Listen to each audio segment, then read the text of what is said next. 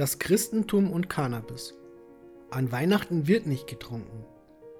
Dafür, dass in der Bibel nur allzu selten von Wasser und dafür umso häufiger von Wein die Rede ist, distanziert sich die Kirche heutzutage stark von jeglichen Drogen. Dabei stellt sich die Frage, inwiefern das Christentum und Cannabis aneinandergeraten sind. Immerhin ist Cannabis seit Jahrtausenden in den unterschiedlichsten Zivilisationen zu finden.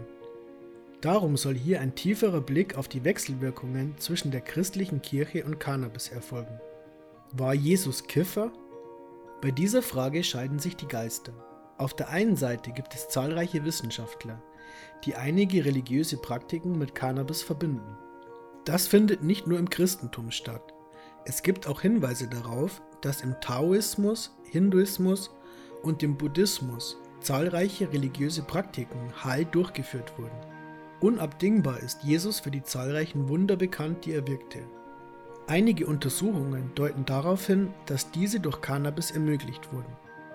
Sula Bennett, polnische Anthropologin, fand heraus, dass in der Bibel gegebenenfalls ein Übersetzungsfehler vorzufinden ist. Dieser offenbart sich in den folgenden Stellen, für alle, die nachlesen wollen. Kane in Ezekiel siebenundzwanzig neunzehn, Jesaja dreiundvierzig vierundzwanzig, Hohelied vier vierzehn. Kane Hatop, Jeremia sechs zwanzig und Kane Bosem, Exodus dreißig dreiundzwanzig. Offiziell wurde das Wort Kane als Rohrzucker übersetzt. Die griechische Wurzel kan, jedoch kann auch als Hanf übersetzt werden.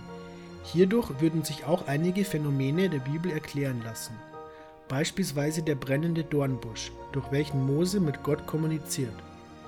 Diese Meinung vertritt auch Carl Ruck, Professor an der Boston University.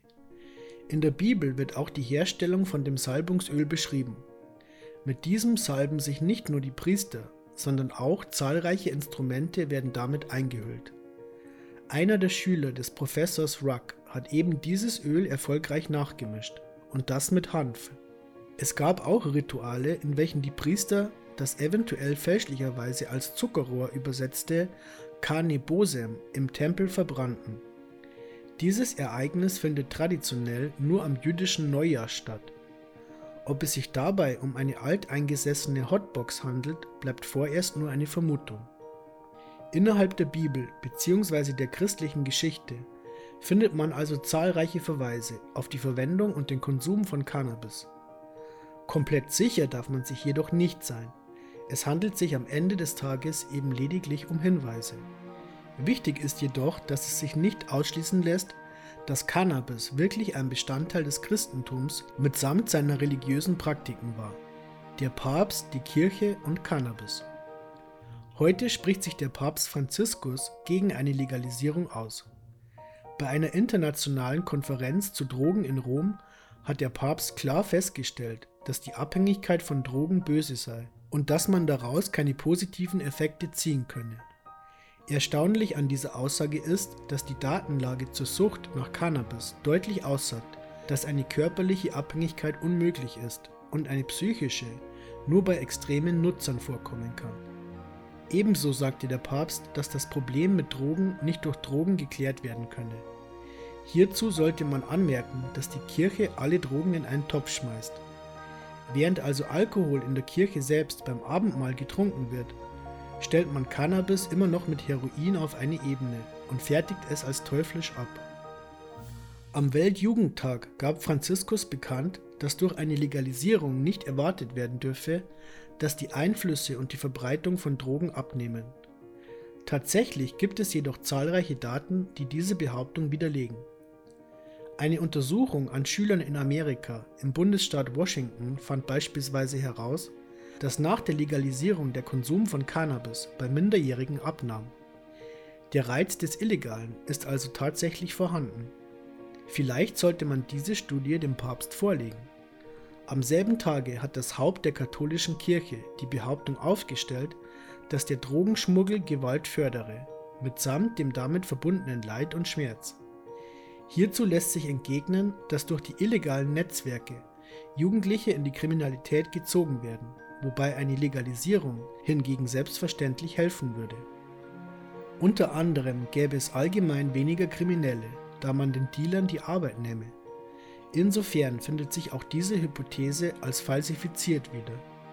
Grundsätzlich argumentiert Papst Franziskus damit, dass nicht die Drogen an und für sich schlecht seien, sondern die Leiden, welche sie verursachen würden. Er meint, dass man lieber Ja zu seiner Familie, Ja zur Liebe, Ja zu besseren Jobs und Ja zur Bildung sagen solle. Wer dies macht, habe keine Zeit mehr, Ja zu illegalen Drogen zu sagen. Da hier keine wissenschaftliche Argumentation vorliegt, lässt sich dieser Punkt auch nur schlecht widerlegen. Man kann jedoch Gedanken dazu anstellen, inwiefern diese Aussage tatsächlich auf das eigene Leben zutrifft.